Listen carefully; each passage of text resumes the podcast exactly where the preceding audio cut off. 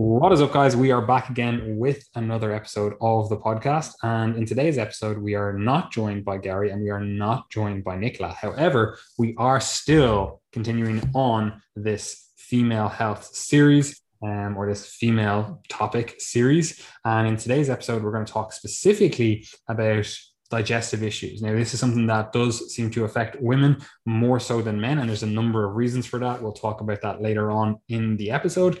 But today I am joined by none other than our resident nutritionist, Brian. And Brian's been on the podcast a few times before, so regular listeners and regular followers will be well aware of Brian, you know. And Brian also does a lot of social media outreach for us. So if you're a follower, you may have been talking to Brian in the DMs and different things like that. So a lot of you know who Brian is, but some of you don't. And maybe some of you aren't aware of why Brian is someone that we should be talking to or listening to, if you're listening to this, about these issues. So Brian, tell us a little bit about yourself and why I'm bringing you on the podcast to talk about digestive issues. Yeah, sure thing. So as you said, I am our resident head of nutrition. I have a bachelor's in human nutrition, and long story short, the whole nutrition science is very much dependent on your digestion working properly. So if you're going eating food, trying to consume nutrients that are going to keep you healthy and robust and fit, and allow you to get all of what you want out of your life, you're going to need your digestion to be working well for that. And in a lot of cases, people's digestion doesn't work as well as they might like it to. So it obviously is a big area of interest for us. I know I coach anyway, a lot of people who have digestive issues, as does Dean.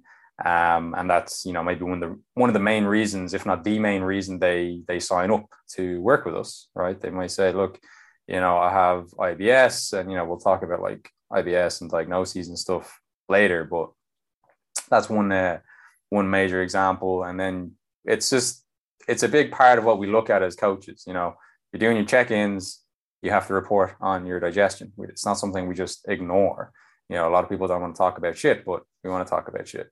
So it's just important. It's a good marker of how are things going overall with your overall health and nutrition and everything else.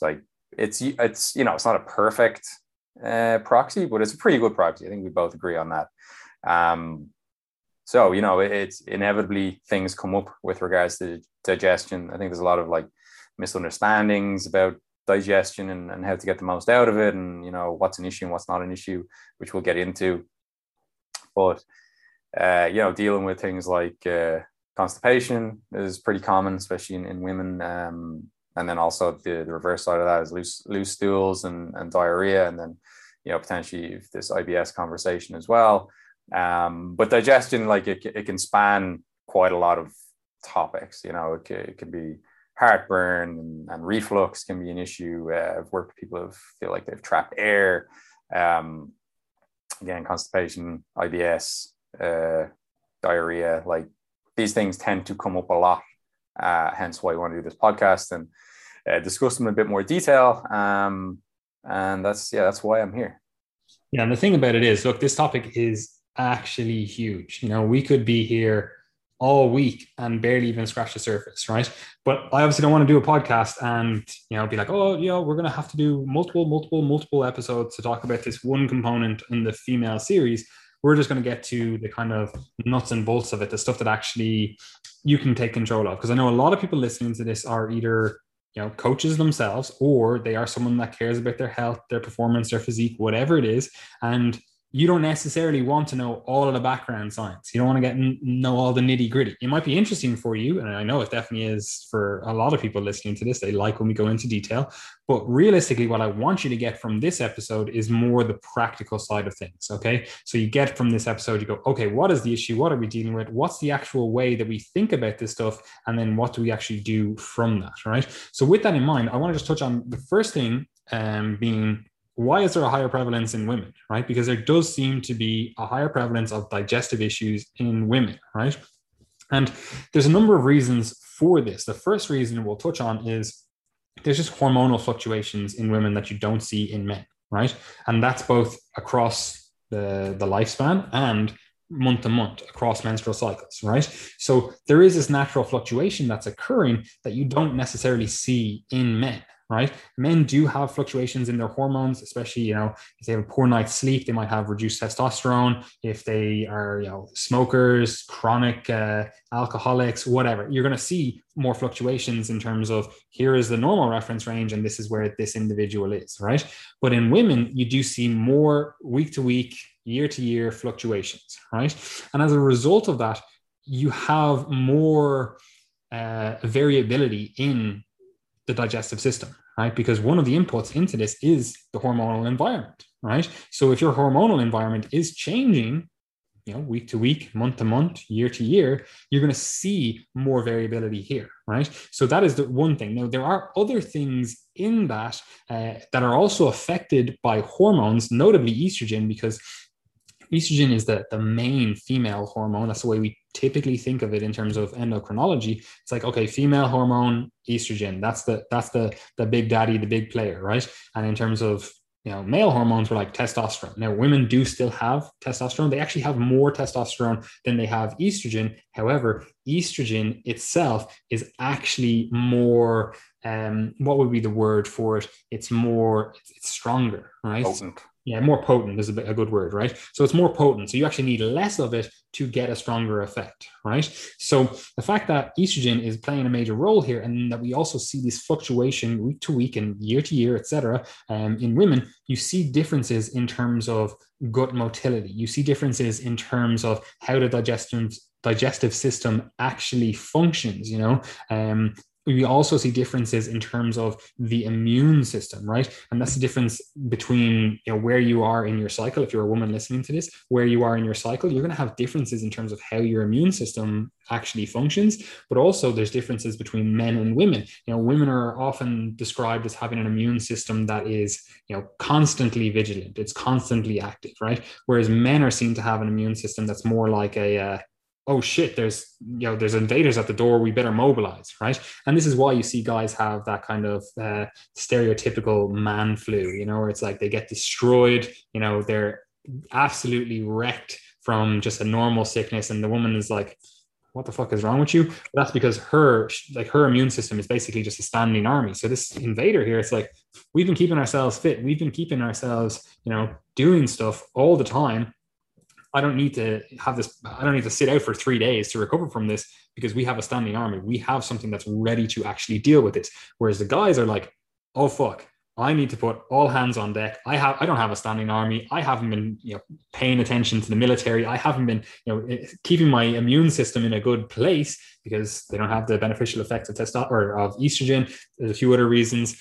So there is a difference there. And that leads to a situation where a lot of the issues that women find they have with regard to digestion is also because of this difference in immune system, right? And the reason for that is you have to remember that the immune or the digestive system is basically a tube running through your body, right? Like you eat something and you often think of, oh, it's in my body now, right? Mm. That's not really true, right? It might actually physically be in your body, but it's not actually because a tube is running through your body, right? Like if I don't know, shot a bullet through you, Brian, right? And like there's a clear hole right through your body, right? And I put my finger in that hole, you wouldn't be like, oh, like that's in my body now. You know, you'd be like, no, like you're poking into the hole in my body, right? And that's effectively what your digestive system is. It's a tube running through your body, right? It's like a hose running through your body. Now there's other organs, if you will, attached to it in that, you know, there's the stomach, there's the, you know, there's organs attached to that, liver, pancreas, etc. And they secrete different things into it, but it's still basically a tube that runs through your body. But as we're all aware, we have to extract nutrients from the diet into our body, actually into our body now. So across into the bloodstream, across the cells that line the digestive tract, and then into our bloodstream or into our, can I remember it, through the lacteals into, what's that thing called? Where or lymphatic system. Couldn't remember the name of it there for a second, right? So we do that, right? But in doing that, we expose ourselves to the outside world, right? And that digestive lining, in some parts at least, is only one cell thick, right? So it's very thin lining. And there is a mucus layer on that as well. So it's not just like, you know, one cell in its entirety, but it's very thin lining, right? And as a result of that, pathogens from the outside can get into the body, right? And as a result of that, the food that you eat does make a difference, right? If you're eating raw food, you're exposing yourself to more pathogens potentially, right? But also with that, if you have this immune system that's constantly vigilant, right? If it's not exposed to pathogens, and if we have any issue with the digestive lining, because maybe our different food choices, maybe there's an actual issue here in terms of, I don't know, ulcerative colitis, something going on that makes it more permeable, right? So more things can get into the bloodstream. Your immune system, it's a standing army. It's ready to go at all times. So we start seeing more and more issues. Whereas guys, you know, they mobilize and go back and forth. You know, it's not a standing army. That's the analogy I always use, right? So there's some differences in the actual like physiology here, but we won't spend too much time on that, even though we already did. There are also differences in terms of the actual, what would you call it? The digestive capacity in terms of like, if you look at the average woman and the average man, like say, for example, my girlfriend, she's like whatever, 50 odd kilos, and I'm like 100 kilos, like the physical amount of digestive tract you can get into my body versus her body, it's clearly different. Now that's obviously different in terms of the size, but then also there's still, you reach a point where it's like, we still have to put in a certain amount to be able to extract the nutrients that we need to survive, right? So a female, you want to call it abdominal cavity, is a little bit more packed, right? And they also have to contend with the fact, and this is what you see in pregnant women all the time, like, first of all, that's why their, you know, abdominal cavity has to expand. There's only so much you can put in there. But we're at this kind of limit here where we don't have extra space, you know? So you can have things going on where you might run into digestive issues because, you know, maybe you always wear high-waisted jeans, you know, and you're actually putting a physical like restraint on your digestive tract. Like if you're wearing high-waisted jeans and that like jean line is always going across your stomach, like at the navel, for example, and you sit down a lot, right? Like you're actually putting a bit of a clamp there, right? You might think, oh, it's you know, irrelevant. It might be irrelevant in terms of the grand scheme of things. Digestion still happens. It's not a huge thing, but perhaps that is slowing down digestion. Perhaps that is leading to more issues down the line in the large intestine where more, you know, thing is being fermented where it shouldn't, perhaps like it's in the smaller intestine. It can lead to issues. And you often see this where there actually is a little bit of an uptick in digestive issues in people that do wear high-waisted jeans or high-waisted clothing that has a more restrictive waistband, you know, like they always say, like in the 90s, people wore, you know, low-waisted clothing and everyone got an eating disorder as a result of that, because, you know, like you can't have a muffin top in any way, like you can't have anything if you're wearing these low-rider jeans, and then everyone switched to these kind of high-rise jeans and they all got digestive issues, you know? So it's like, you're fucked if you do, you're fucked if you don't, you know? So it actually does make a difference in terms of the actual like physical clothes that you're wearing, right? But then obviously there's differences in terms of, if we're talking between men and women, there's differences in the amount of fat mass, right? Now in men, it's a hard one to really, you know, figure out what is going on, because in men, we get a lot more visceral fat. So we actually get a lot more organ fat, if you will, like more fat packed around our organs. However, men have the ability, just generally through testosterone, generally because, you know, men stay in activity for longer, traditionally, whatever, that we'd have lower fat mass in general, right? Women tend to have more fat mass in general because, first of all, it's great for reproduction. It's great for ensuring the viability and survivability of a growing fetus. But also it's just, you know, it's beneficial for the woman to have that because they are the people that are required to survive, you know, required to keep the human race going. So for guys, we can have more visceral fat, but we tend to have lower fat mass in general, in the general population. So for women, you can have higher levels of body fat, but that can actually lead to a situation where we have a little bit more fat on the stomach, fat on, you know, the abdominal cavity in general, and that can potentially lead to certain issues with digestion in general, right? And we have to also remember that body fat is potentially inflammatory. Now, women tend to have a more beneficial inflammatory profile in terms of their fat, where it's put on their body, like visceral fat, if I could even speak. Visceral fat is the most inflammatory, and that's the one that guys get, right? Where women tend to get fat on their bum and legs versus around their stomach, right? So there are differences there, but we still have to put this into the overall picture. There are differences in terms of the amount of inflammation, both because of the immune system, but then also because of body fat levels, right? But then also, like, we have to disentangle all of this, because it could also just be an artifact of the fact that guys are less likely to complain about this stuff, right?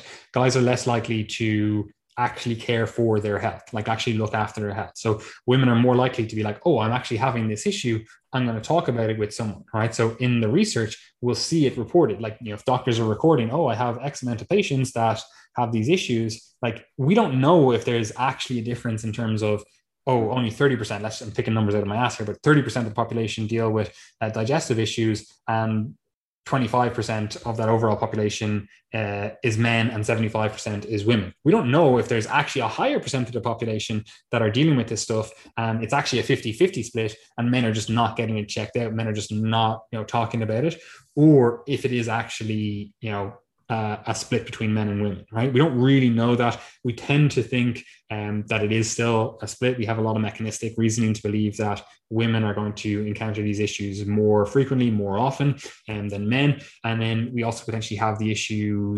of like men, first of all, not talking about this stuff, but then also men having the capacity to deal with this stuff a little bit better, like in terms of the clothes that guys wear. It's like, okay, well, if I get a bit bloated, no one's really going to notice. I'm in this like baggy hoodie, baggy t-shirt, and whatever, jeans or something, like no one notices. Whereas women, if you're going out on a night out, for example, and you're experiencing some bloating, some distension or whatever, you're like, okay, well, I can't wear my clothes.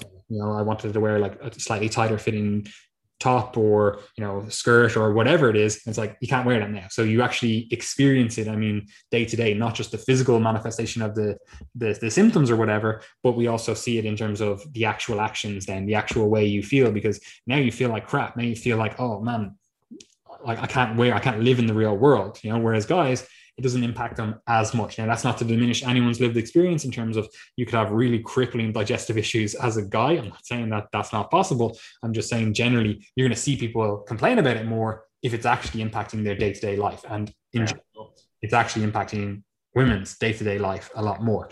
Would you have anything to say on any of that, Brian? Yeah, just on like the last points, the kind of societal and cultural impact is pretty big, because all those expectations for women and the differences, like, guys make fart jokes, right? Whereas, if you're a woman, like, you're not supposed to have any flatus whatsoever. So it's just even that. That's where you're wrong. See, girls make fart jokes in private. They just don't do it in front of guys. Guys are imbeciles and they make fart jokes in front of girls. Right? But I guarantee you, if you talk to girls and they're like talking about their periods and stuff, they will tell you the most vile things possible, and they'll be like doing it as if it's a joke. They'll be saying, oh, this thing, ha ha ha, just like guys are like, oh man, I took a shit earlier on, you should have seen it, blah blah blah. So I'm gonna fucking not give you that point. You're gonna veto that one. Right, well, I was gonna throwing it out there anyway. But yeah, then there is that obviously point you made about the, like, he's seeking help with this sort of stuff, so it does seem to skew the frequency of these kind of digestive issues. But no, I don't have much else to add. Like, I think that's a good rundown of why women might experience more of these issues than men. Yeah. And then there's also a subpopulation within this. Now you have to remember, like, we're not talking about specific issues here. Like, we're just talking about, general distension, bloating, maybe some acid reflux. There's a whole host of symptoms. Brian will go through some of those in a second. But we also see this a lot in the fitness industry, right? We also see a high prevalence of digestive issues. And this could be bloating, it could be whatever. We see this a lot in the health and fitness world, right? We saw it a lot a few years ago. People were trying to be #relatable. They're like, oh, posting these pictures. Look, I'm just like you, buy my program, It's like, it was basically just a marketing ploy, right? But there does seem to be a higher prevalence of digestive issues in the fitness industry, right? Or at least you would think from social media, you would at least think, well, we both know a lot of people in the health and fitness world. So like you do tend to see it. There's a lot, there's a higher prevalence of digestive issues in general. Now, there's a few reasons for that, right? The first one is excessive stimulant use, right? The health and fitness industry is basically just based on caffeine, right? Caffeine and polyols, like, so right there. We'll come to the polyols in a second, right? But the caffeine stuff, right? And that's just talking about, you know, the over-the-counter stimulants. They also use all these other different stimulants, you know, effectively bodybuilding drugs to get themselves leaner, right? And this is both a problem for men and for women. But if you already have a higher predilection to digestive issues just by virtue of the fact of being a woman, and then we also put on stuff like stimulants, excessive stimulant use to keep you leaner or to get you leaner, like we start running into more frequent digestive issues, right? So excessive stimulant use, that is one of the reasons that the health and fitness industry sees so like high or so much digestive issues, right? And one in particular, a lot of health and fitness professionals use like thyroid medication. So thyroid hormone T3, and this can potentially impact your digestive system. It has a variety of mechanisms by which it does that. But a lot of people that you follow, you know, if you follow this fitness influencer, fucking whatever, right? You follow them and you're like, why are they always posting about their digestive issues? Why are they always, you know, excessively lean? Like they're just always competition ready. Like they're probably on drugs, you know? Like it's very hard to stay like very lean year round. Now, some people, they just are naturally like that, you know?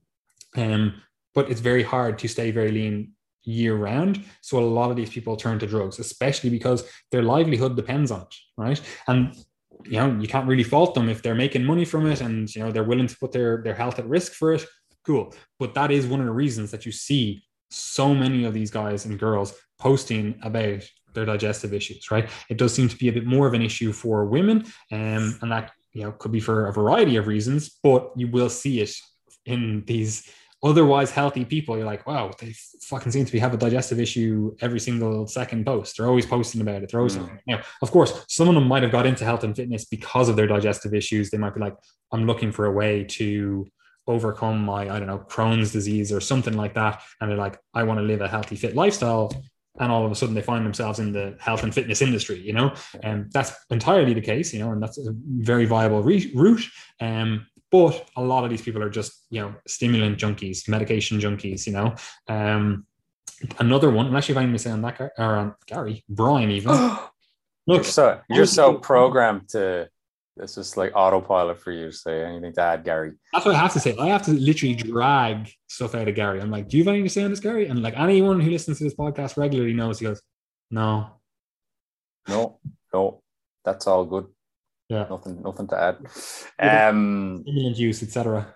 Yeah, I mean, just to like clarify that a bit more, it's like we're talking about people consuming excessive amounts of caffeine, right? So they're necking their monsters, they're drinking tons of coffee. They're probably the, like, you know, monsters and other energy drinks like Reign, whatever it is. That's what's causing it. You know, that's essentially like, just so people understand it, like it's creating like a stress response, basically. An induced stress response that you want, and then that gives you the energy and the focus and everything else that you actually want to get out of this. It has the appetite suppressing effect. So, you know, if you're dieting super hard to stay really lean all the time, or at least just to get lean for whatever purpose, you know, it's helping you manage your appetite, it's helping increase your energy expenditure slightly, and it's helping you feel a bit more human, like while going through the process of, you know, essentially under-eating. Like you are under-eating by default if you are. Yeah, it is what it is.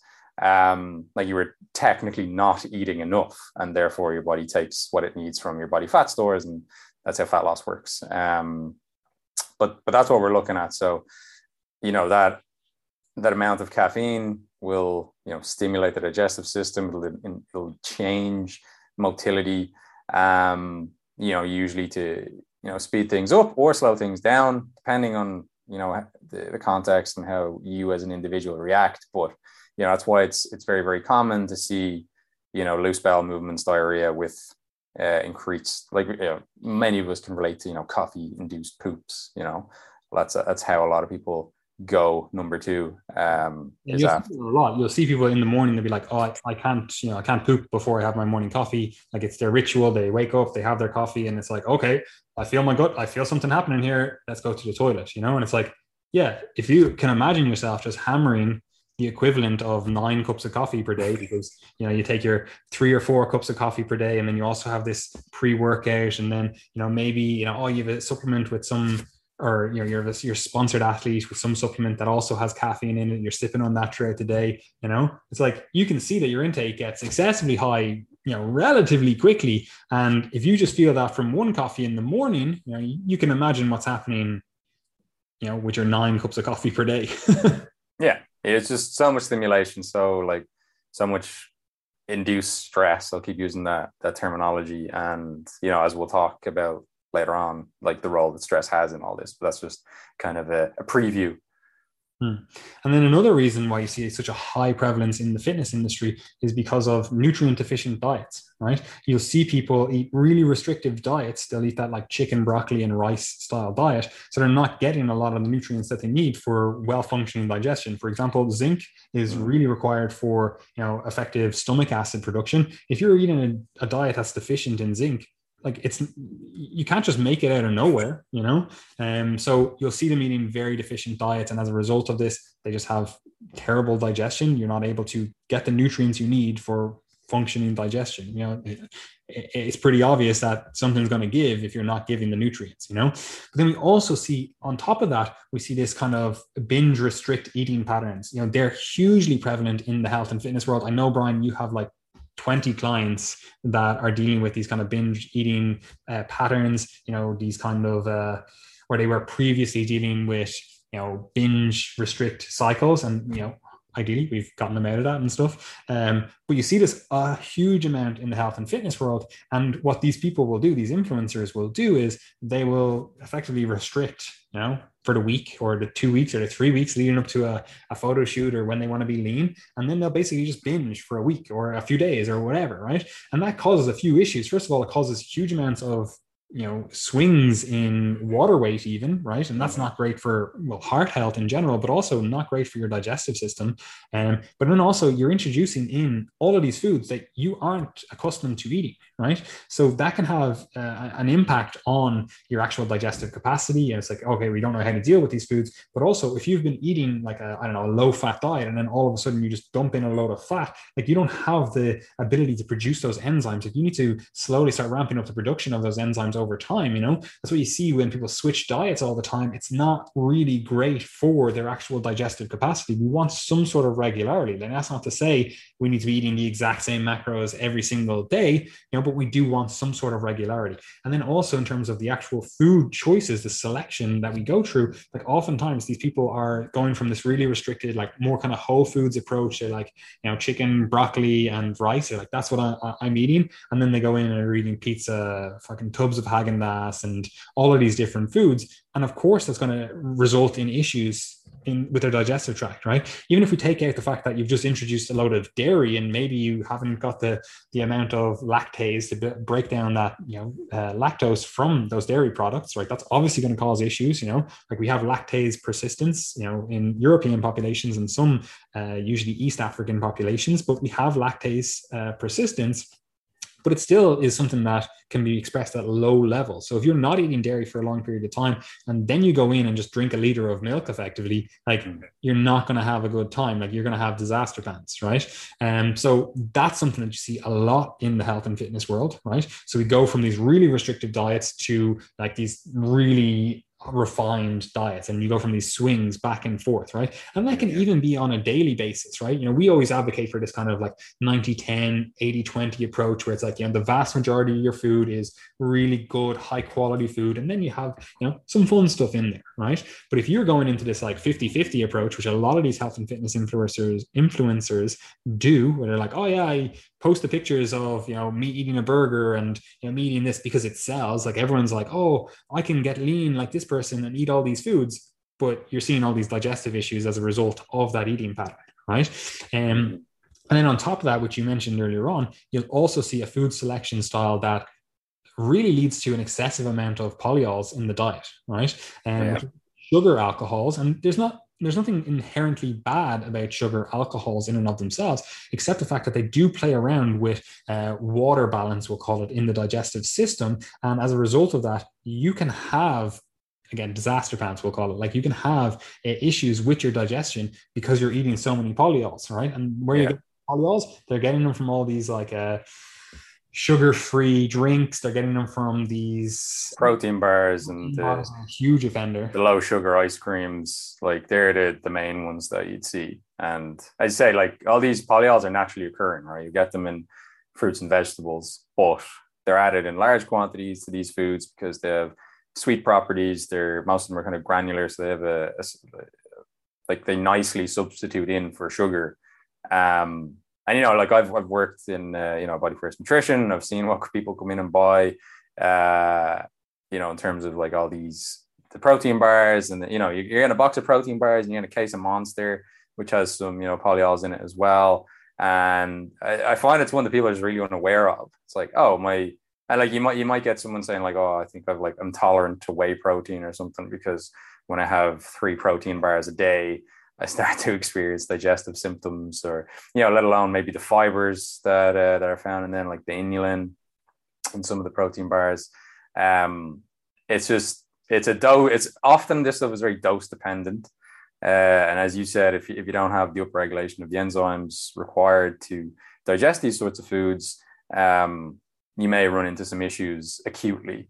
And, you know, this is one that kind of bugs me when I see it come up. It's like, you know, people might say, oh, I think I'm intolerant to, you know, wheat or gluten or something. And it's like, well, why do you say that? And it's like, well, every 2 weeks when I'm being super restrictive in my diet and then I eventually, you know, eat a whole loaf of bread or like 2 pizzas or whatever, or, you know, a ridiculous amount of pasta or something, I have like bloating and digestive issues. And it's like, well, of course you do in that context. Whereas if you're taking a more balanced approach to your nutrition and, you know, you're including these foods, obviously there's a lot that plays into this, which we'll continue going down the rabbit hole, but you're going to have a much better time for that. So you have to very much consider the quantities of these foods that you're eating. And yeah, like, you know, there's so many of these fitness foods just lend themselves to, I suppose, maldigestion in sufficient quantities. So like, you know, if you're living on protein bars and energy drinks, like a lot of the fitness industry do, like you go to like events or something, they go to like Body Power or something. And like, you know, talk to anybody who goes to Body Power and like, you know, is sampling everything that there is on offer. Like they're, you know, good night digestion, like at the end of that weekend, it's just so much caffeine, so many sugar alcohols. And it's just the quantities of sugar alcohols in those foods is way higher than what you get in, you know, the kind of naturally occurring sources, like in terms of fruit and vegetables. But like, you know, let's say just as a quick example, you know, prunes, like everyone kind of knows, oh, prunes good for constipation if you're having issues with that. Well, the only reason prunes are good for that is because they're a concentrated source of the polyol sorbitol, which has laxative properties, right? So it's usually not the same one that's found in protein bars. You get sorbitol a lot in the ice creams and things, but you know, that's essentially why people are eating prunes. Like, basically consuming natural source of laxatives. So by that logic, if you eat a lot of foods that contain a lot of these polyols, you're going to have a laxative effect. And the individual tolerance, I find, is very different for those. Like some people, you know, will eat 3-4 protein bars a day and they're fine, right? And then someone else will eat half a protein bar and have digestive issues as a result. But yeah, people just don't seem to be very aware that these are the foods that are causing problems, and it causes them to look elsewhere, you know, again, at like, oh, you know, I can't eat a slice of bread because they get all these digestive issues. It's like, it's usually the other stuff in my experience. And we'll talk about that in a second when we talk about like, what can we actually do? Because there's kind of a checklist with this stuff. We can be like, okay, someone starts with you with this issue going on. How do we figure it out? You know, but this all naturally raises the question, like, is bloating and distension and these digestive issues in general, is that normal? What do you think here? Yeah, I mean, that's a point that we all have to consider. It's like, you know, is some amount of this acceptable?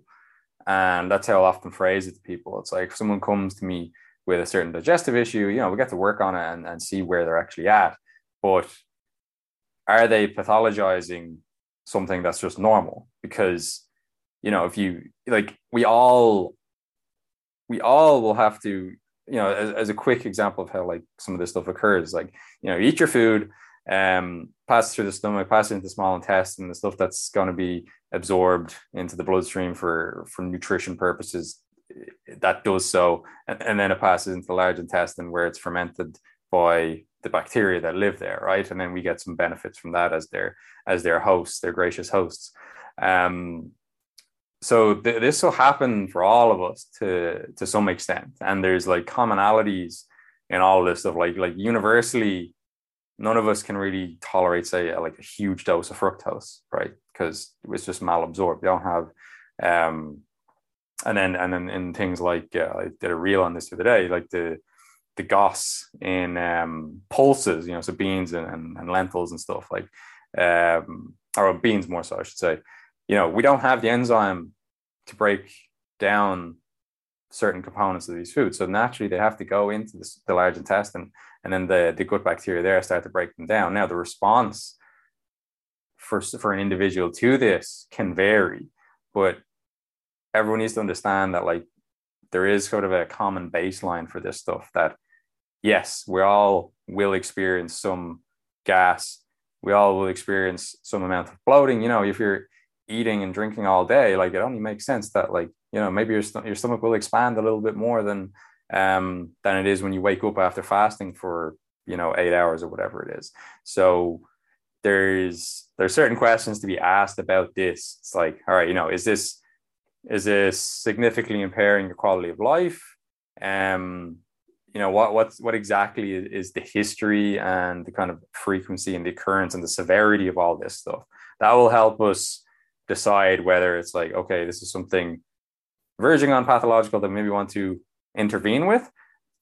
But I think it's pretty common, and you probably agree, and this is something we've seen over the last few years, is that people pathologize normal bodily functions because they're exposed to some misinformation somewhere that says, oh, you know, if you experience, you know, gas and bloating, then you have XYZ problem. And, you know, we talk about this a lot in general. It's like, if you go looking for problems, you will find them, right? And then inevitably someone's selling you some gut repair protocol, you know, with just a shitload of supplements. All it's never anything else. It's always just supplements. You know, maybe some weird restrictive diet in a lot of cases, but you just have to be aware that, like, you are not supposed to experience like zero bloating, zero distension, zero gas. You know, your bowel movements will be affected from time to time. There will be a little bit of flux in these things, depending on what you're doing. It's rarely pathological and worth like talking about in more detail. Like, if someone reports to me in a check-in, it's like, you know, I had some change in my bowel movements this week. It's like, all right, maybe I'll have a look around and see if there's anything that might explain it. But even if there's not, like, you know, an odd occurrence of that is not a cause for concern. So it's just like, all right, we move on, and inevitably it doesn't happen next week or the week after, and it doesn't come up again until, you know, a long time, or maybe we do find there's some pattern to it. And that's a lot of what the work done there is. But yeah, you can't just write it all off as being a problem, because that'll create a lot of stress then, right? For you psychologically, which won't be good. And then, you know, we'll talk about how stress influences digestion. So you could get into a negative feedback loop here where, you know, you're stressing about normal digestive function, which then leads you to actually have worsened digestion because of all the stress that you're experiencing, psychological stress, which will impair your physiology. So anything you want to add to that? No, 100%. Like, it's basically this, you can't expect to be morning skinny all day, you know? You can't expect that, like, oh, I feel like I have a flat stomach this morning, because there's, you know, fuck all food in your stomach because you've absorbed it all. It's actually in your body now. Like, your digestive tract is kind of empty, especially after you go for a poop or something. It's like, oh, cool. Like, I literally am empty here, you know? And now it's rare that we're actually like properly empty, but, you know, you're emptier, right? You can't expect that to be across the board all day, right? If you're putting stuff in your body, like into this tube that needs to be absorbed, takes 6 to 8 hours or something to be absorbed. Like, that means it's in you, it's physically in you. Now it's, you know, broken up and it's all chewed up and it's, you know, in that time and everything, but it's still in you. Like, it's still physically in you, right? So it's obviously going to lead to some sort of distension, some sort of, you know, bloating here. And it's not pathological. Now, I always put it on a spectrum of, are we just experiencing this normal day-to-day life, or are you in a position where you are experiencing pain, right? Are you actually experiencing pain from this? If we're experiencing pain, okay, we really need to dive deeper into this. If you're experiencing, you know, nausea, different issues that you'd be like, okay, this is just not a normal, like bit of bloating, a bit of, you know, even sometimes bloating can be painful, right? In the normal range, right?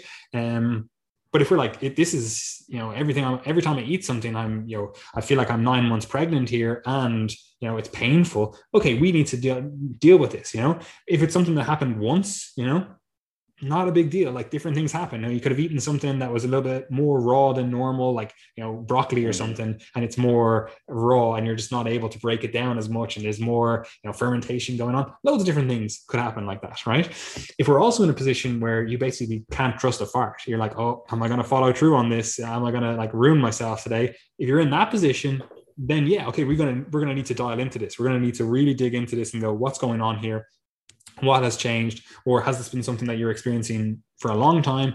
How can we change things, right? So there is a spectrum here, right? So there is a normal presentation and then there is actual issues, right? Now, the issue is that in the fitness industry, all of those actual issues are kind of like, oh yeah, like these are this normal presentation that's pathologized. That's put into this like, oh, if you have any kind of bloating, that's an actual issue, right? When in reality, it's not. Like you might experience a burp or two after a meal and be like, oh, you know, that means I'm not digesting my meal. I don't have enough stomach acid. Like you see all these random claims online and it can be very hard to decipher what's actually going on, right? But look, some degree of bloating, some degree of digestive disruption occasionally, completely normal, not something that I would be worrying about. I always put it in the to watch pile. I'm like, I'm going to keep an eye on that. But look, this happened once, not a big deal, right? It's something to watch. If it starts happening weekly or every few days, okay, we need to really dig into this. But if it's something that happens very periodically and we can't really decipher on like, oh, this is the thing that causes it, you know, like if you're like, oh, I drink once a month and then every day after that I feel like shit and also have like these digestive issues, I'm like, yeah, it's the alcohol. Like we have a clear, this is what it is, right? But in the vast majority of cases, we can't really pinpoint exactly what it is. And if it's happening very infrequently, like, you know, once, even a month, I'd be like, you know, there's only so much we can do. We can keep digging and we can really try to sort things out, but it may still be present. That might just be the way your digestive system works, you know?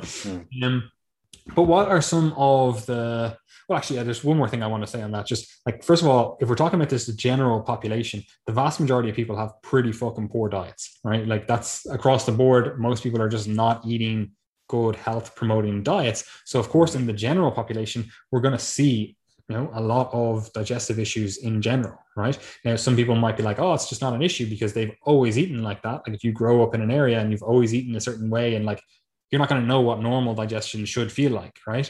But if you're a healthy population and you're like, oh, I know what good digestion feels like, and I'm not experiencing that, well, then obviously we go, okay, well, what's causing this, right? But the vast majority of people do not eat enough fiber. They do not eat enough like fresh fruits and veg. They do not eat enough, or sorry, drink enough water, and we need that for proper functioning digestion. Like, you can't expect good digestion as a result of that. And as we said earlier on, like, you know, if we're eating a nutrient deficient diet, we can't expect the digestive system to work effectively, right? So we actually need to start in a position of eating well, which we'll talk about in a second in terms of what we can actually do to help. But maybe, Brian, you want to go through any of the common conditions or issues that you see in populations that you deal with. I know we've touched on, you know, quite a few of them. What are some of the things that you might see and go, okay, this is something that we actually need to dial in on? Now, again, this is a generalized podcast. We're not going to go into, this is a specific issue. These are all the treatment protocols for this issue. Like, again, we'd be here for months doing that, right? And also, look, we're not doctors. We just help guide people with their nutrition. So caveat that. But what are some of the conditions or issues that you see? So a lot of it will be, Say IBS, right, and the associated symptoms of IBS. So that'll be, you know, there's several types of IBS, let's say, or irritable bowel syndrome. I assumed everyone knows what it is. Maybe they don't. Irritable bowel syndrome, right? It's usually classed as either IBS type D, right, which denotes diarrhea. Okay, so you have a tendency towards a lot of loose bowel movements. You can have IBS type C, which is constipation. So you have a tendency towards let's call it slow digestion and, you know, infrequent bowel movements and all these kind of, you know, there's this criteria to meet. It's like, well, do I meet the criteria for this? You know, if you only have a bowel movement every second day, like that's not necessarily an issue. But it's like, it's 3 days, you don't have one, and that's like your consistent schedule, then okay, maybe you want to look at that. So there's different like classifications here to be considered, but like, so even if it's not, you know, IBS, you know, still constipation and diarrhea are two that we would look at, you know, if this is a recurring issue for somebody, because it can, like, through a lot of the stuff that we've talked about already, you can usually figure out what the issue there is. I say heartburn, acid reflux is a pretty common one as well. So people experiencing that need some help with that. That'd be a big one. And then, you know, potentially this kind of excessive bloating and gas, flatulence. Those are a lot of what we deal with. And like, obviously we're not talking about actual disease states here. We're not talking about, you know, Crohn's disease. We're not talking about ulcerative colitis. We're not talking about celiac. I mean, I can, you know, obviously can help someone with celiac in terms of managing the nutrition, but, you know, that's a pretty simple solution. It's like, you just can't eat gluten, and helping someone manage that. But, you know, that's generally not what we're talking about. And, you know, maybe it'll happen that someone has digestive issues and it is undiagnosed celiac or something like that. They may not realize it, but, you know, through getting some coaching and then digging into it a bit more, you know, you can usually rule things out. All right. You can usually rule these specific diseases out, which is a good idea to do if you have digestive issues. And then that leaves you with, okay, what should I generally do to improve these symptoms that I'm having? And there's also even like tests. If you're ever wondering about this stuff and you're like, I don't know how much better or worse than I'm getting, like, you can do tests. Now, a lot of the tests that are promoted online or whatever, they're actually just shit, right? They're like, oh, here, like, I'll do this finger prick and I'll do this allergy test and I'll do all this sort of stuff. It's like, yeah, like in concept, they might work. You know, for some people, it might help them refine their diet, but a lot of that stuff is just kind of bunk, right? But there are still tests that you can do. Like, you can get like a high sensitivity C-reactive protein measurement, right? And that'll just tell you general inflammation in the body, right? But you can use that as a proxy of, okay, how much resolution have I gotten with the dietary changes that I've made, right? So if you start and you're like, right, look, my digestive system, I just don't know what the fuck is going on, right? And then we go, okay, well, we're going to do a high sensitivity C-reactive protein test, right? You have to go to a doctor, or, you know, there's some companies like in England, there's like MediChex that can do it. I don't think Let's Get Checked does it. Maybe they do. But there are some companies that do it, right? So you can look into that stuff. It's relatively cheap, right? So you can measure that and you can go, okay, well, if it's at X number now, like I've had a few clients that have had very high C-reactive proteins and we're like, right, well, we really need to deal with this stuff. And then we'll make dietary changes. We'll do some of the stuff that we're talking about in a second here. And then we'll go, okay, let's get that rechecked. Let's measure that again. Let's see where we're at. And then if you see an improvement, we're like, okay, we're on the right track with this stuff, right? Let's keep going with this. Let's go get this tested again in 3 to 6 months when we've really continued to refine this stuff. And if we've got like a normal or a very low range of C-reactive protein, cool. We know we're in a good place now, right? So that's what we can use as a little bit of a proxy. Now, it doesn't really help all that much in terms of helping you go, this is the issue, right? But it does help you in terms of knowing how much closer to resolution you are, you know?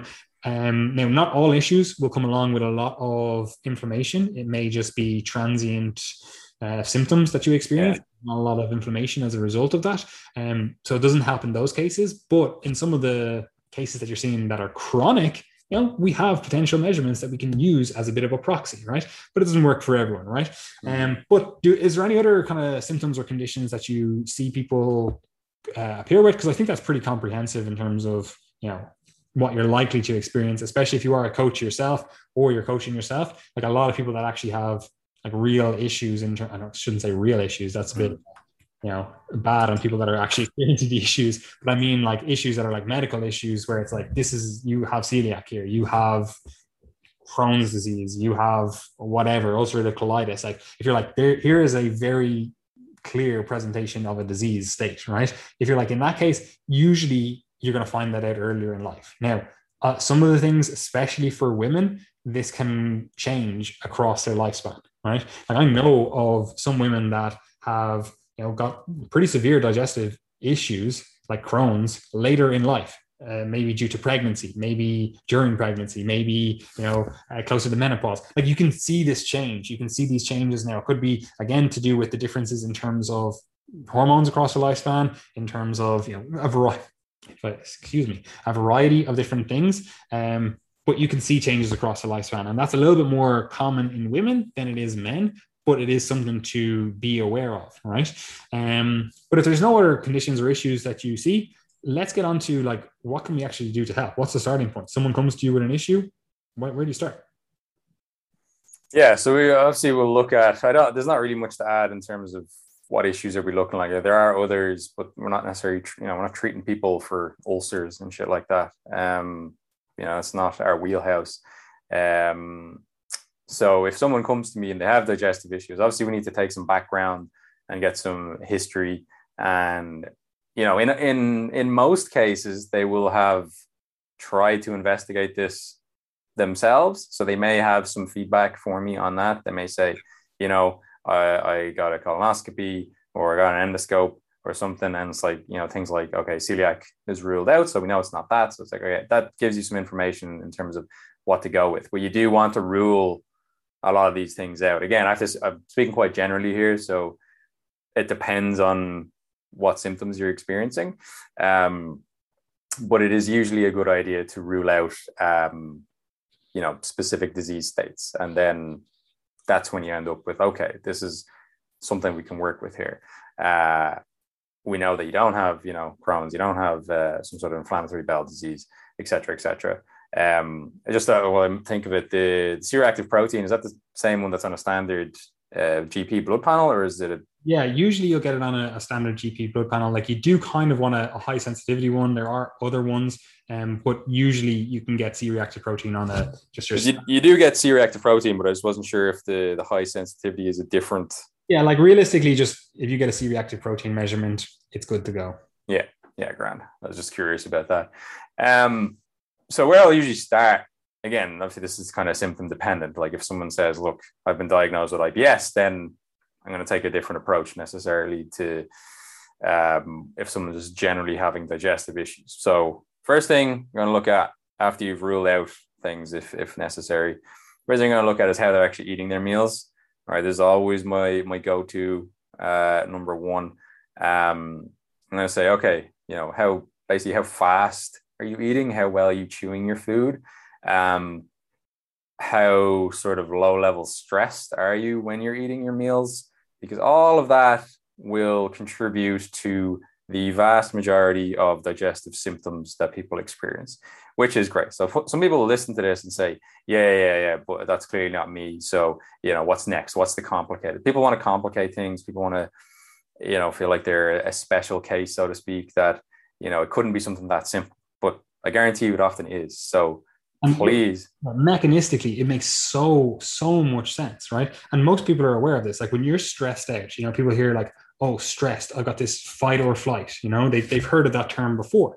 Well, that's the sympathetic nervous system, which is terribly named because sympathetic seems like it's a good thing. You're like, oh, I'm sympathetic, you know, I'm sympathetic to a cause or whatever. But that's sympathetic, that SNS branch of the autonomic nervous system, that is the fight or flight. Now, that generally disregards or inhibits this digestive process, right? Because if you're trying to get away from a predator, you're trying to respond to this stressor, you don't be caring about digestion, right? And this is why people who eat, you know, close to training or, you know, eat close after training, they might find, oh, like it's kind of sitting in my stomach. I'm not feeling great with that, you know, there. It's because your body's in the sympathetic nervous system state where it's like fight or flight. Let's get this going, right? And it's not prioritizing this other parasympathetic state, which is the rest and digest, right? So when we're actually trying to encourage and improve digestion, we want to be in this parasympathetic state, right? We want to actually encourage this rest and relaxation, right? And you've all experienced this. I know you've definitely had like a Christmas dinner or something or a big meal and then gone, oh, I'm fucking tired after that. Sat down, had a lie down, had the best nap of your life. You know, you wake up, you're warm, you don't even know what year it is. Like, I'm sure you've all done that, right? And that's really that high level of parasympathetic nervous system activation, right? And we want to encourage that when we want to improve digestion, right? So I know everyone listening to this, because I'm in the same boat as you, Brian. I will say this to clients. I will say this to people that ask me about this stuff, you know, like, right, the first thing is, we need to look into this stress management stuff, right? And that's both in terms of, you know, stress management in general, but then also just around the meals. What is stress like around your actual meal, right? And that's both in terms of, like, are you actually sitting down at a table away from your work or whatever and chewing your food, you know, breathing while you do it, not just, oh, I need to fucking get as much food into my mouth as possible. Because look, I worked in a gym for years. That's how personal trainers and fitness coaches and stuff, they work. They'll be like, right, I have a client here, 2 minutes in between clients here, boom, boom, boom. I have a lunchbox out and I'm just fucking wolfing down as much food I can get down my gullet as possible, you know, and really high stress environment. And I know other professionals, and they're also in the same case where they're like an executive or even just, you know, working in an office or something. They're like, right, I don't want to waste time with this and I need to get this food in. Boom, boom, boom. I'm going to stuff it down my gullet and fucking wash it down with a monster again, activating that sympathetic nervous system, right? So mechanistically, look, the stress component, it needs to be looked after. But in terms of what that actually looks like, what are we talking here? Because obviously, look, we're saying, like, be mindful what you're eating. What the fuck does that actually look like? Yeah, you can definitely throw, like, mothers into this category as well, because, you know, if you are, as many mothers are, if you're essentially running the household and, you know, you're waking up in the morning, you're going to get your kids out to school, you're trying to get them fed, you know, you're you know, necking something in the car on the way doing the school run, and then you've fucking loads of errands and shit to do. You know, it's so easy that you're just, you know, first of all, in that situation, you're on the go, right? And you're trying to cram food in and you're not taking any time to eat it, because it's almost like an inconvenience that I have to, like, stop and just kind of eat this meal properly. And I understand, like, I can empathize with it. Like, we all lead busy lives. But if you're having issues with your digestion, it's going to pay huge dividends if you actually do this stuff consistently. Like I said, people like to fob it off, like, yeah, that's grand, but actually do it. All right. And what it looks like is, you know, ideally sitting down, right? Sitting down at a table or something, taking a few breaths, you know. So I use this 5, 10, 15 rule kind of to help people remember it, basically. Like, the numbers are pretty arbitrary, but the 5 is 5 deep breaths before you start to have a meal. So these are, like, the deep meditative breaths you may have heard about, you know. So a few seconds in, twice as long out. Take a few of those breaths, right? This is a really good way to calm down that sympathetic nervous system, which I often remember, you know, well, not that I have to remember anymore, but I used to remember which is which. Like, okay, the sympathetic nervous system sympathizes with the fact that something is trying to kill you. So it's going to help you out here by giving you all these stress hormones. Just terribly named. They should have just called it something else entirely. Yeah. I mean, parasympathetic is just useless as well, basically. But anyway, so that's going to put you in a way more of a rest and digest state, which you obviously want, as we've talked about, when you're going to have a meal. Okay, so that's the first thing. That's the 5. You can do 5 breaths. You can do 30 breaths, right? The numbers are arbitrary. Just people will remember me talking about the 5, 10, 15 rule. Then the 10 refers to seconds between mouthfuls of food. All right, so this gives you an opportunity to put some food in your mouth. Put your knife and fork down, or if it's like a wrap or something, put that down.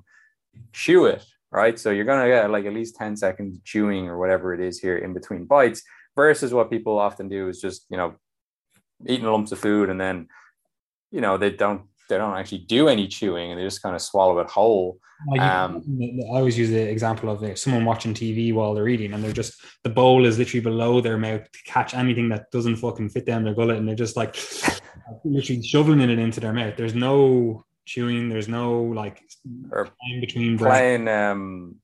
One that we used to talk about a lot, like, years ago, is, you know, in between rounds of Call of Duty online, you were absolutely necking stuff into you because, like, that game's starting in, like, 30 seconds. Ready to go. Yeah.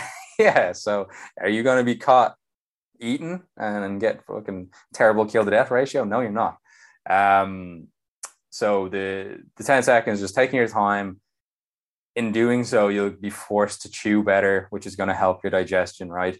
Now, you know, people often use the analogy like, oh, your stomach doesn't have teeth, right? So, you know, clearly you need to chew. And like, yeah, chewing is obviously important, but your stomach is also a big fucking vat of acid. So it's pretty capable of dealing with stuff. But yes, chewing is very helpful. You start to get some enzymatic breakdown of foods through saliva in the mouth before anything even gets down to your stomach. So this is going to help.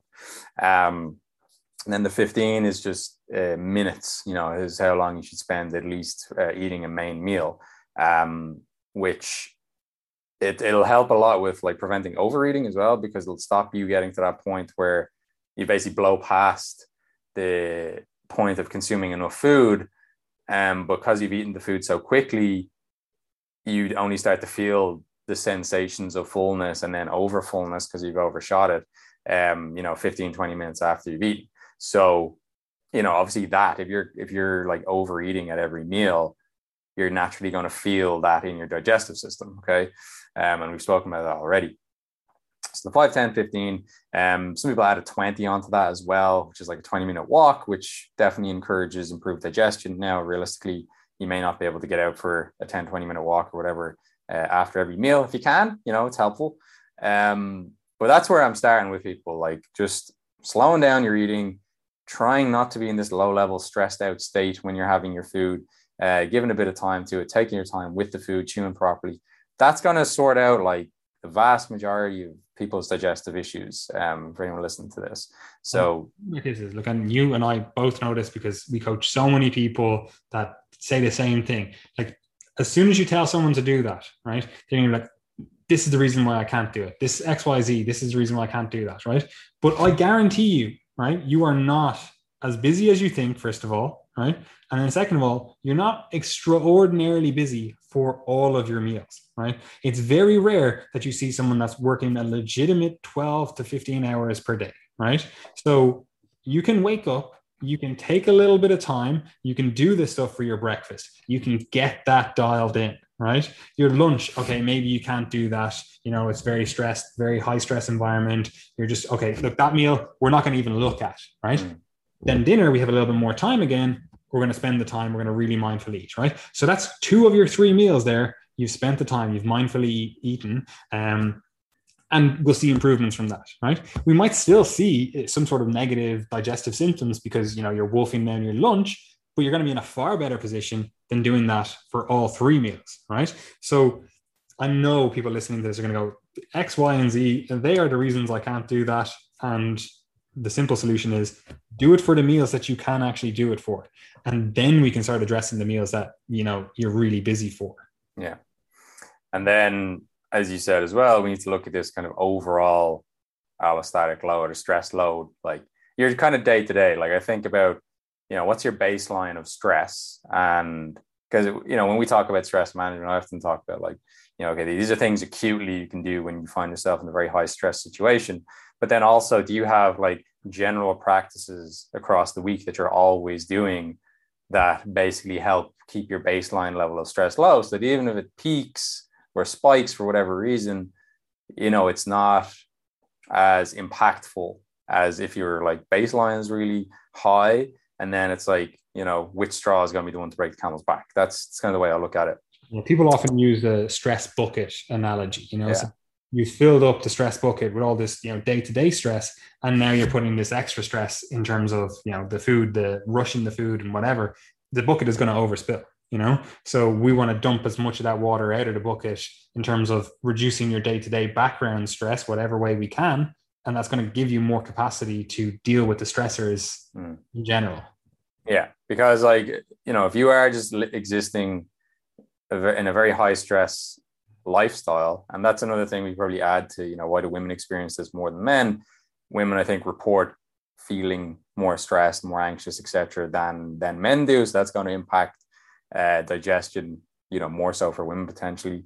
Hormonal and whatever you want to call it, psychosocial reasons for this, you know. It's not just all like, oh, it's because of hormones. It's like, okay, well, there actually are different societal pressures on women in certain environments. And as a result of that, you're going to be more stressed in a certain environment, you know, and that could be because, you know, it's traditionally a male environment that's been set up for men. It could also just be that, you know, physiologically, this is not the environment that's set up for you, you know?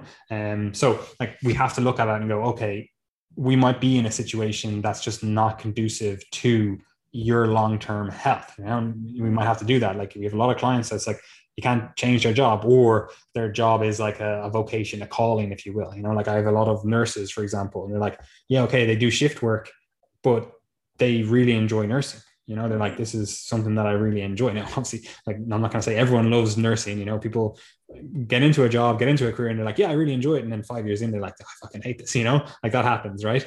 But if you're in a job that, you know, you're doing shift work, you're always on your feet, you know, you're getting 20,000 steps a day, easy. And, you know, it's go, go, go. And you have to wolf down your food. It's like, okay, look, the stress load is just going to be higher. So we really need to do whatever we can do to reduce stress or manage stress better. Yeah. And like, I don't know, like that's a question that's on our, you know, our questionnaires for new clients. And like most people don't really have outlets that they list. Cause I ask, you know, on my questionnaire, it's like, you know, what practices do you have to help you manage stress? A lot of people will put down training and exercise naturally. But yeah, that is a stressor in itself as well. So it's like, you know, there's give and take with that, but it's like, do you have, you know, like a lot of this, I think falls on the heading, like hobbies and things. But it can be as simple, like the by far the most effective and probably easiest to implement is some sort of breathing exercises, mindfulness, meditation, whatever, or yoga, you know, whatever package it comes in. A lot of those things have the common feature that they encourage this deep, slow breathing, which is the, you know, quickest and dirtiest way to get someone kind of calmed down. And then if you have that as a regular practice that you do every day or whatever it is, or, you know, a few times a week, then your overall, your baseline will be lower, and where the water is in that bucket just will be lower. And therefore your overall stress load will be lower. And then, you know, it won't have as much of an impact on your digestion, which is what we're looking to achieve. But a lot of people just don't have those things in place. You know, they don't have outlets for kind of their mental well-being. So that's where things like, you know, journaling can come in as well. That can be quite helpful if you need to do something like by yourself rather than, you know, talking to someone about it. But yeah, that's a big one. Like, and that's very much of a global approach to trying to help someone's digestive symptoms. So naturally, when we see on a questionnaire, if someone rates their stress as being, you know, a 5 out of 5, then, you know, and that's like the most stressed you could be. It's like, all right, well, maybe it's not that surprising that you're having digestive issues. And then as well, this is another one, like, that comes back to when people talk about, you know, I can't tolerate XYZ food. You know, you see this a lot when maybe somebody says, like, I can't tolerate bread, and then they go on holidays, you know, to Spain or let's say France, right? And they're like eating lots of baguettes and pastries and things there. It's like, oh, it's this French bread is grand. I have no issues with that. It must be the Irish bread or the Irish wheat or something. Well, it's not that. It's just the fact that you're on holidays, you're relaxed, you're enjoying yourself. Your overall stress load is much lower. So the higher that is, the poorer your tolerance will be from a digestive point of view, let's say. And that means that your tolerance can very much fluctuate. And, you know, and that's something you see, say, in IBS. It's like you're, you know, if you establish that, okay, these are foods that give me symptoms in an IBS context, like these specific FODMAPs, it's like that's not fixed for life. That's like it fluctuates, you know, based on many different factors where stress is one of the main ones. So, you know, that's what I always say to people. It's like, you know, if you come in and you have a week where your sleep has been terrible, and you've been really stressed out, and, you know, maybe that's probably why your sleep has been terrible, whatever is impacting you, and you haven't been able to, like, you know, prepare your foods properly, like all that is going to culminate in you having poor digestion in that context. I think people can conceptualize that pretty well, understand that pretty well, but they don't kind of step back and look at their own situation, their own life from that point of view.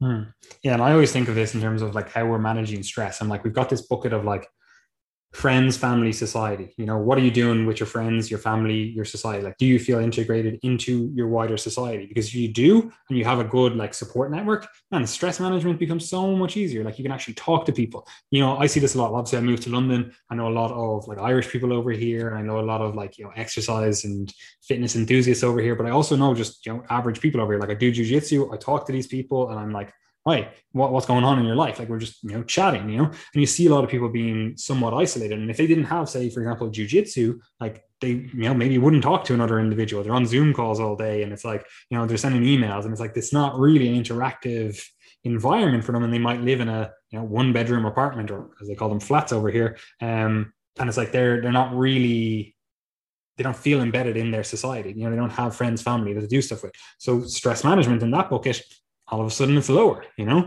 Then we also have stuff like, again, hobbies, you know, what are you actually doing? What are your hobbies? You know, a lot of people, especially, I know the people listening to this will be like, oh, my hobby is going to the gym, you know, but going to the gym, while it is, you know, in the hobby bucket, you know, it's kind of just a stressor in and of itself, you know, like if you're really trying to progress your physique, you're really gunning for it in the gym, you're really pushing, you know, heavier weights, more volume, whatever it is, like that is a stressor that you have to recover from. It's not really a restorative stress management tool. Like it can be, you know, for sure, if you want to, you know, get rid of some aggression, for example. Some people go to the gym and they're like, right, I feel good after that, but it is still a stressor. It is still something that we need to recover from, right?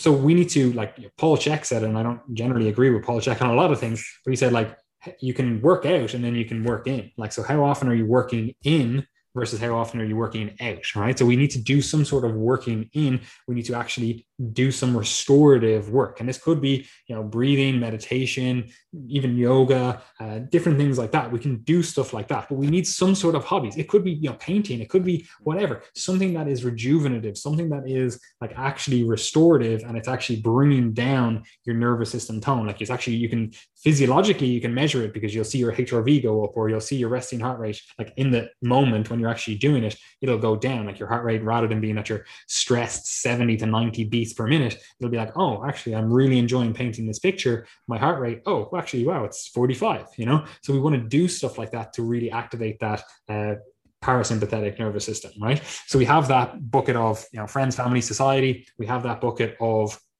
you know, hobbies. And then we also have like nature. Getting out into nature is really beneficial for a lot of people. And this can be like a 10-minute walk in the park, like literally stuff like that. Incredibly rejuvenative, right?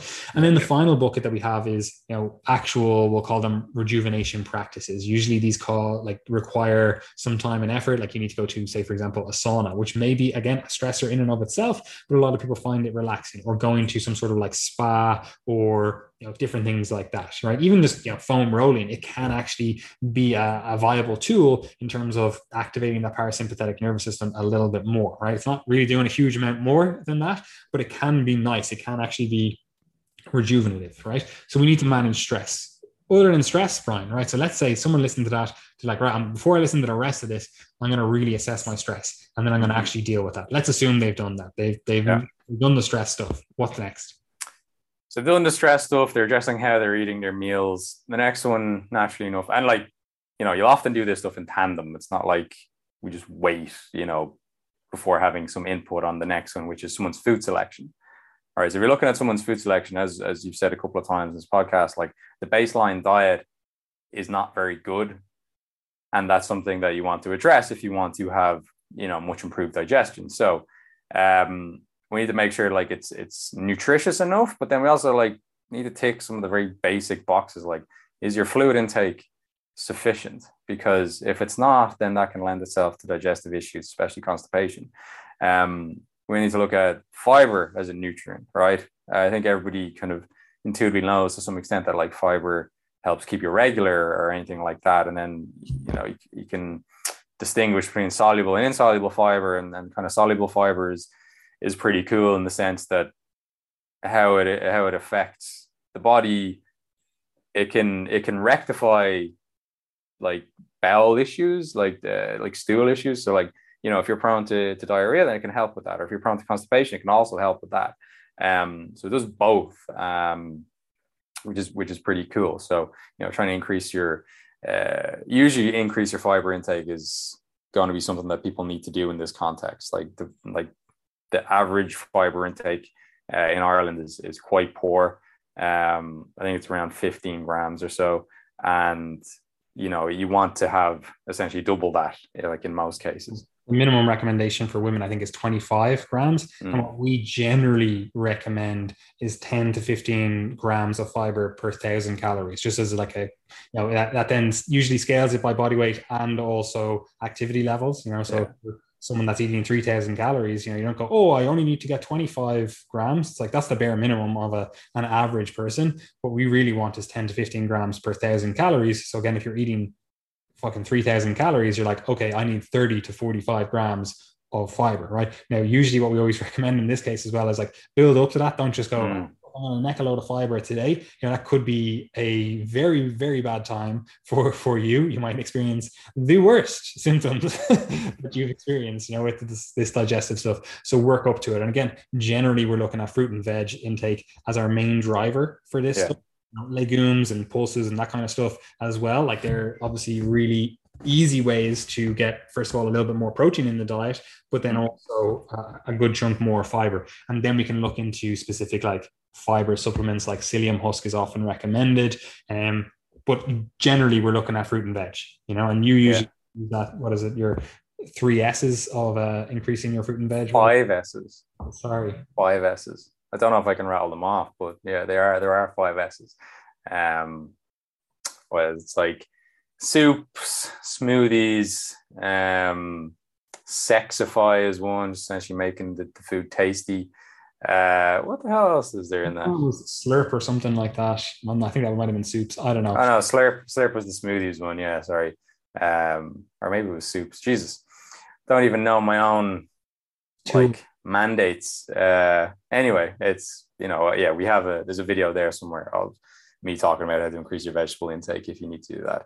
But yeah, just it's like a funny anecdote on like eating too much fiber and the detriments it can have. I had a client before who tried to carb load using fiber 1 bars, and he was like, man, is it normal that I, you know, had to go to the toilet like 7 times today? And I was like, nah, man, like what happened? And he was like, well, you know, I tried to carb load. I was like, oh no, it's not the way to do it.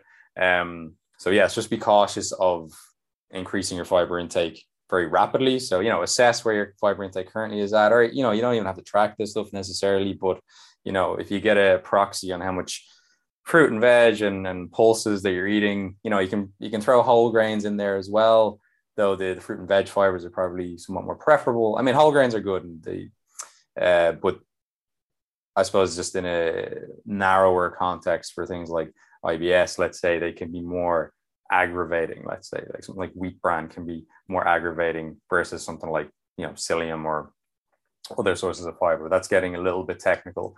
But essentially, yeah, we're going to look at someone's food diary. We're going to say, you know, how's their fruit and veg intake? Is it high enough? You know, in rare cases, it might be a case of eating too much fiber and too much like plant material that's causing some problems. And that's definitely the minority. Like if you're looking at somebody in front of you who has digestive issues, it's like more than likely their fiber intake is going to be too low rather than too high. But it does happen. Okay. Especially if they are on like a very high calorie intake and they're trying to do it like through too much fibrous foods, because that's what they've been told is healthy, which is, you know, not untrue. But, you know, like I know Dean has had a lot of clients lately that have signed up looking for help because they're just really struggling to eat, you know, for muscle gain and to perform well and to fuel that. And basically just some modifications to food selection has rectified all that. And they're having a great time with it now. But they're obviously trying to do it like, you know, eating too much of these high fiber foods to try and get there, you know, because that's like, oh, that's what I should eat as my carbohydrate sources, and then just experiencing digestive discomfort, like when they go train in the evening, whatever. So then we'll look at all the other things that we mentioned earlier. It's like, you know, how many, you know, protein bars is this person eating? Are they eating a lot of these polyol filled ice creams? Are they drinking or consuming a lot of caffeine? Like these are all things we're going to look at as well. So, you know, usually it'll be down to a lot of that, and then just improving the overall healthfulness of someone's diet, leaning more towards whole foods. You know, you could potentially consider you know, some common triggers for digestive issues can be, you know, very high fat intakes as a bolus in a meal potentially, or just as a general high fat intake that usually will lend itself to worsen digestion for people. And, you know, like in a lot of cases, if you're eating very high fat, you're also not eating very much fiber anyway. So those two can go hand in hand and have like a double detriment to someone's digestion. You can look at things like alcohol is super important, as you mentioned earlier. Like people seem surprised when, you know, their digestion isn't so good after a heavy weekend of drinking. It's like, well, what do you expect, you know, from something that's such an irritant and kind of poison in the body? You know, it's going to affect your digestive system. Yeah, I'm like, look, imagine you just poured like, I don't know, paint stripper on your hand, you know, which is like, you know, methylated spirits or whatever. It's like, you probably get some sort of irritation on your hand, you know, if you just left it there, right? The same thing that's happening in your stomach. But then also along with that, like imagine you're just drinking, I don't know, Guinness, right? Drinking a pint of Guinness is like drinking a fucking loaf of bread, you know? It's like, what do you expect? If you just drank a loaf of bread and then it also had an irritant in it, what did you expect was going to happen? Yeah, exactly. I suppose you can look at like the timing of meals as well. I suppose eating too much too late in the day can definitely have an impact. And then look, if you attach that to the alcohol point, it's like, all right, so I've gone out for a big feed of drinks and then I'm on my way home, I'm going to get a kebab or something. It's like, you know, you're eating a lot of food, potentially high fat food, just before you know, pass out in bed, and you know, wonder why, you know, you had heartburn all night or whatever, or kind of feel a bit crap the next day. So there's these behaviors that are, I suppose, like are accepted as just being normal. Like they can obviously impact your digestion. And look, a lot of people listening to this won't be in that situation. Like they care about their health and fitness. They won't be getting up to that, but it is an important point to mention. And then I saw like spicy foods is another one that can be an impact. And again, this is where it kind of diverges off into like, well, what specific issue are you looking at? Like, is it heartburn you're trying to resolve, or is it IBS you're trying to resolve? And it's not the same interventions like all across the board, but everything we've discussed so far, like, is pretty good general overview of like, okay, these are the kind of things you can look at when trying to improve your digestion. 100%. So that's the basics, right? We're like, right, we're reducing stress in general. We're also being mindful with our eating. We're also generally trying to eat a whole foods diet. We're trying to minimize the junk. We're staying away from smoking, alcohol, late night eating, excessively spicy food if we find that's an irritant, high fat, greasy junk kind of food. We're staying away from all of that stuff. What happens if we still haven't got resolution? What's the next step? Yeah, so this is where it'll diverge off into more specific interventions, depending on, and again, what I said is what exactly you're looking at. So if it's something like IBS, you may go down this path of a low FODMAP diet, right? Which is kind of a form of an elimination diet. I'm doing a long series on IBS and the low FODMAP diet on our Instagram at the moment, and I have been. So you know, if you want to like get up to speed on that, like that'll be useful for you. But basically it just removes these fermentable carbohydrates that can cause symptoms in IBS patients, removes them from for a short period of time. You will obviously assess the symptoms during that period, because, you know, if you execute on this low FODMAP diet quite well and you've experienced no improvement in symptoms, then it's obviously not the like cause of your problem. And look, it doesn't lead to resolution in everybody. Like in something like IBS, we don't actually know what causes it. There's a lot of like theories and kind of well elucidated mechanisms, but there's no definitive like, this is why you get IBS. Like, and there's so many factors, like all the things we've already talked about, you know, stress levels, as well as food selection are going to play into this. And just on that, like, this is also why, again, you see on social media all the time, people going like, I switched to a carnivore diet, or I switched to a keto diet, or I switched to a vegan diet, or I switched to XYZ diet. And they're like, I had great results. It solved all my issues. It's like, you basically just did some form of an elimination diet and it got rid of some of the offending foods for you, right? It wasn't that a vegan diet is magical. It's just that you were eating foods that didn't agree with your body, and now you eliminated them. You could have used any other one of these elimination diets and got the same resolution, you know? And like elimination diets in general are not magic. We generally do like that kind of low FODMAP approach. It seems to be relatively robust. It seems to be, you know, relatively like as good as, you know, the research in this area is not great, as you were saying, you know, but it seems to be relatively well supported as a, you know, an intervention to start with. The only issue with it is that it is an elimination diet. It is hard to actually do, you know? Yeah. But that's like all elimination diets. It's a complicated one, but, I mean, I do like it in a way because it's not as restrictive as some elimination diets might be. Like, obviously, compared to like a carnivore diet or something, it's like it's way, way different. But like, you know, there's an issue with like doing kind of random elimination diets. Like, you want to be quite methodical about undergoing something like this because otherwise, you won't really get your answer. You'll say like, okay, I took out like these 20 foods and now I have no problems. Like, all right, well, you know, well, what was the problem? And you kind of want to have a feel for that. Otherwise, you can be caught off guard or you may experience symptoms and be like, I don't understand why this is happening now again. You know, part of a low FODMAP diet is, you know, you do the reduction phase and then there's a reintroduction phase where you're going to test each of these like food groups and see what your response is to them. And that's, and look, this is not a simple process. Like it's definitely doable, and I do it with a lot of people.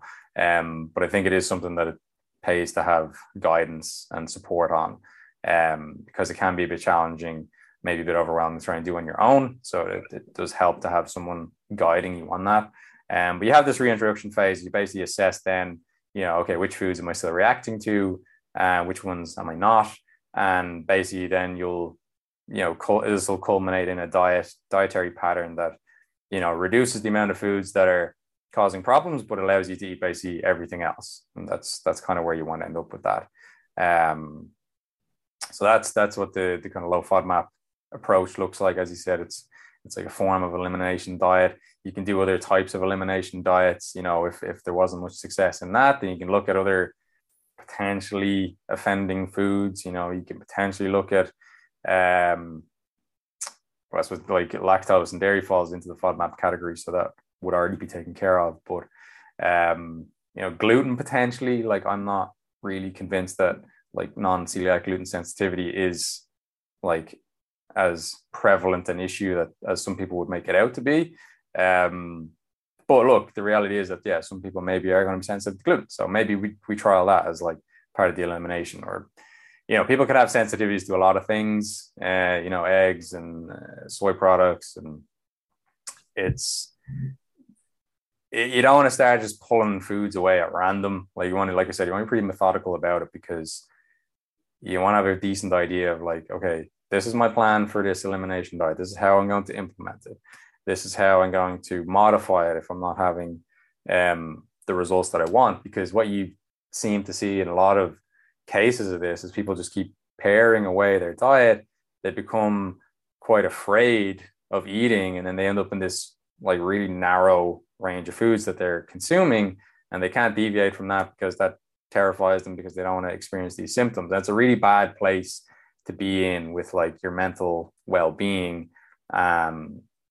And just your, like, what would you call it? Like your sense of resilience as a human being. Like it's a really, really bad place to get into. So you have to be quite careful when trying to implement these kind of diets. Well, you know, you basically, yeah, you just have to, you go through the list.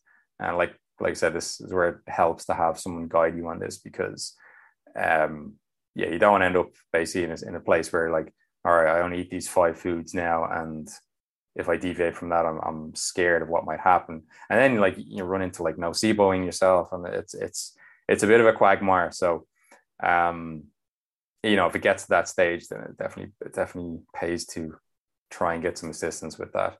I always recommend when anyone does an elimination diet, you need to think of this as a reintroduction diet.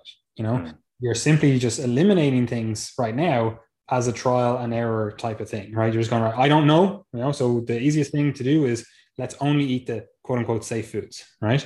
And then the ones that you're like, I 100% know are safe for me, I'm only going to eat those, right? And then what you're supposed to do is start going, okay, I'm going to add in this food. I'm going to add back in this food. Do I notice anything from this? No? Okay, cool. Fantastic. That's good to go for me. So you actually need to think of it as a reintroduction diet, not an elimination diet. Even though an elimination diet actually conveys the point of what the diet is, it actually is the reintroduction phase that is the most important. And there are a variety of ways to do an elimination diet. You can do stuff like really just go, you know, thermonuclear with it and go, I'm going to just nuke everything, kind of get rid of everything except for these, you know, 3 safe foods, and then start reintroducing. Or you can do it another way, which is, you know, I'm going to remove this food, see if symptoms improve, don't improve, anything changes. No, nothing changes. Cool. I can keep going with that food. Do the same, this food category or this food type, blah, blah, blah. So you can do it 2 ways. Generally, I kind of theoretically like the thermonuclear approach because it's actually so much easier, but in the real world, so much harder, right? Yeah. It's obviously so much easier to pinpoint exactly what's going on if we don't eat any of those offending foods that we potentially think. And we're just like, I'm only going to, the only variable that I'm changing with my diet is I added that food back in. Right. So very easy to pinpoint things, you know, because there could be 2 or 3 things that are actually causing issue. And you take one out, you're still having issues. You take one out, you're still having issues. You put it back in, you go back and forth. And it's like, you don't know exactly what's going on. Right. Yeah. But in the real world, it's kind of very hard to do the thermonuclear approach, you know. But then other than that, look, we'll probably do an episode far into the future on elimination diets and stuff like that in general. But it is a very good tool to have in the toolbox, you know. And what I would recommend, if anyone's listening to this now, obviously, look, I'm a business owner, so I would say this, but help, I would just reach out to Brian and either do a consultation or get coaching and go, I actually need help with this stuff. Can you show me through it? Because you only really need to do it once, get this stuff squared away, and then at least you know the process for the future. And then ideally, we've got some sort of resolution to the issues as well, you know? But then other than that, like, we can go into supplements and we'll do that in a second. The only thing that I want to say is regular exercise does seem to improve digestion, you know, a variety of digestive issues, both more inflammatory ones and then also more of the, you know, the actual issues that people find themselves having, you know, distension, bloating, that kind of stuff. So regular exercise is pretty fucking key. It doesn't need to be hyper structured or anything. It just needs to be regular, you know, do some lifting weights, do some cardio, etc., you know. And then in terms of supplements, look, this is obviously going to be dependent on what the actual issue is. There are a few supplements that are often recommended. I'm sure, again, I know, Brian, you have a lot of experience in terms of seeing what people are doing and what works and what doesn't work, and also looking at the research and going, okay, this mechanistically makes sense, right?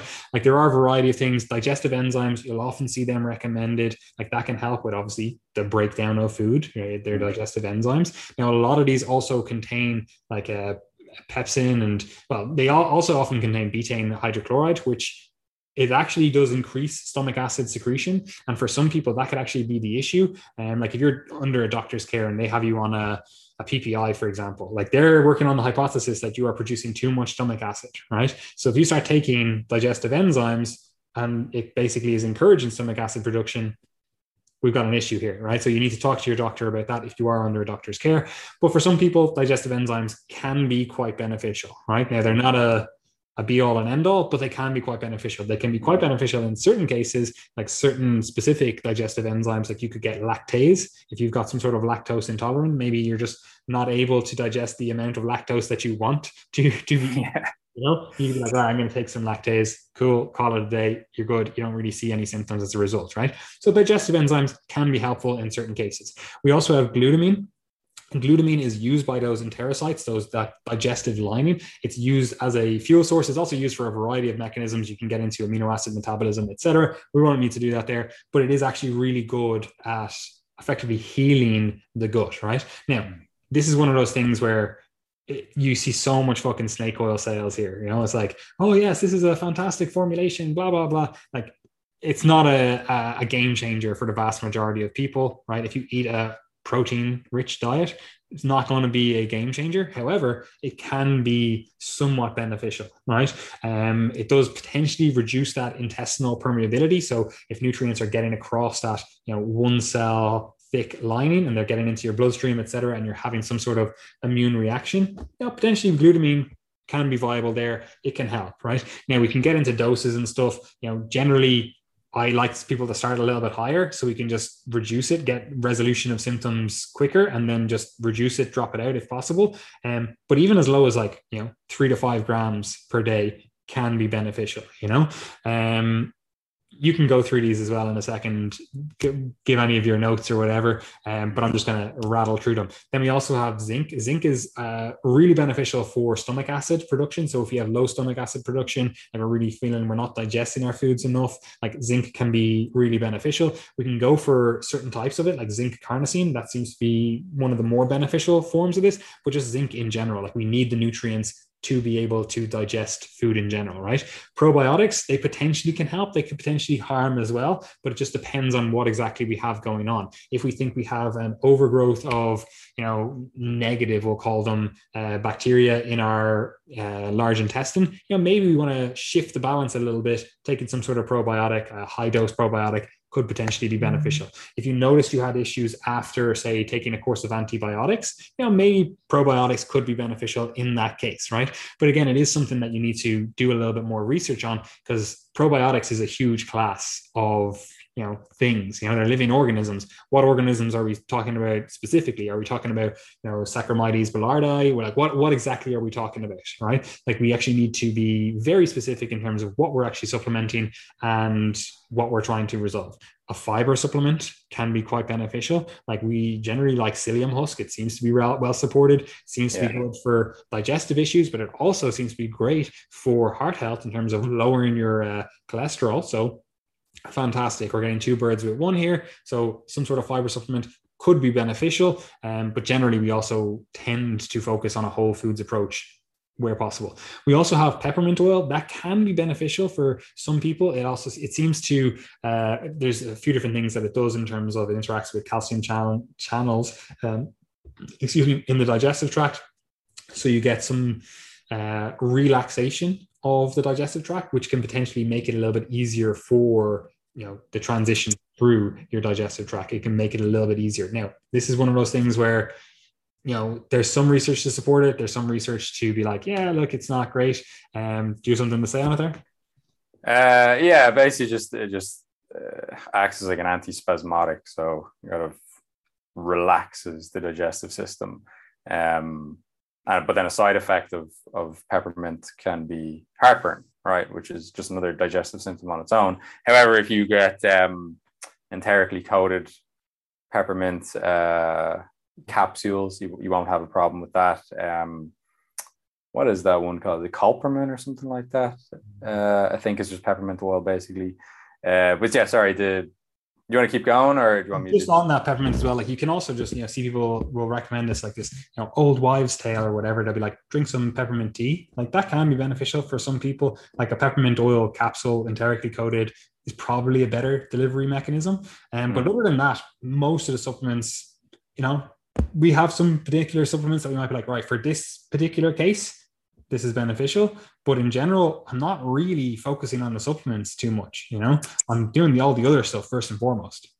Yeah. And then I just wanted to comment on the probiotic aspect of things. Like it's all like taking a saying, oh, you should take a probiotic for this issue is almost like saying, oh, you should eat food for this issue. It's like, which fucking food are you talking about? So like the probiotic situation, we don't understand very well. Like there are certain probiotics that seem to be more beneficial in certain contexts or for certain symptoms. Realistically, we can't go through them all on this podcast, but yeah, you just kind of have to be cautious of this general prescription of probiotics, right? Because there's just so much variability in the quality and you know, are these strains even beneficial? Are these strains even alive in the capsules that you're buying?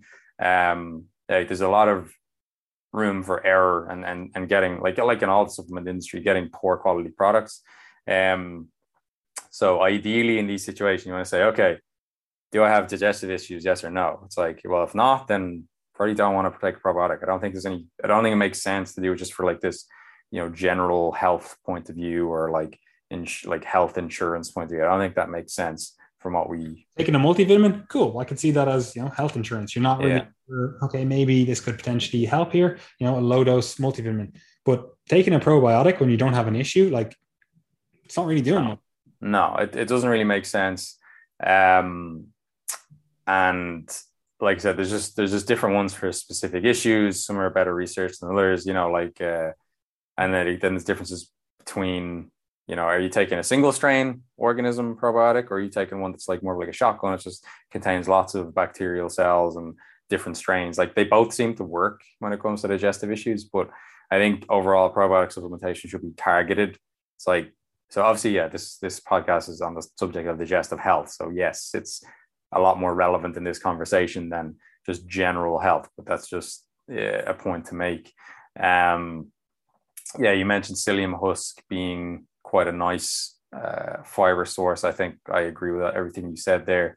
And then just in, you know, a lot of what I do in this digestive space is around IBS, right? So you don't want to take fiber supplements that are rapidly fermented and potentially insoluble, because that could exacerbate the issues that someone is having. But psyllium falls into the category of, all right, it's soluble and it has like a low amount of fermentation, or it's slow fermenting, whatever way you want to put it. Therefore, it tends to be well tolerated. Like not always, and again, it depends on the dose. Like you go take 20 grams after having never taken it before, probably going to have a bad time.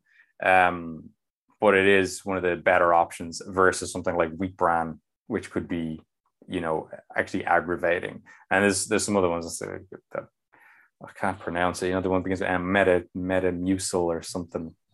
What is it? You say it? Metamucil, yeah. Oh, okay, that's right. And then there's a kind of a plant extract formulation called Iberogast, which I'm not sure of like the actual accessibility of that, which is a big problem I've noticed in this digestive space. Is like, all right, this like particular strain of probiotic is shown to be helpful. It's like, okay, cool, where can I get it? Oh, you can't. It's like, well, cheers for that. Like, so there is a product called Abergast. I'm not sure if it's availability in Ireland specifically, maybe something that's more available in the States or something like that. But it's the kind of thing that, like, if someone is having some digestive discomfort acutely and they want to calm it down, it seems to work quite well and work quite rapidly.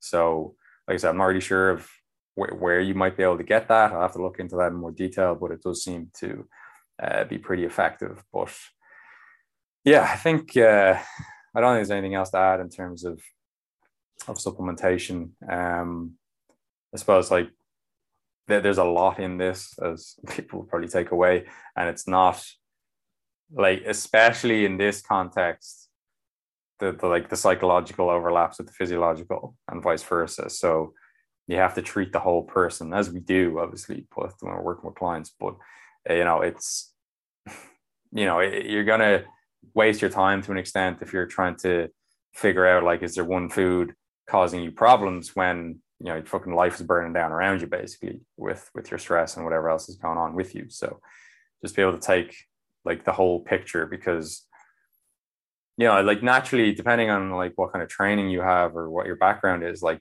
for me, my bias could be like, oh, you have an issue, oh, it's definitely nutritional, all right, so let's look at that and let's dig into that.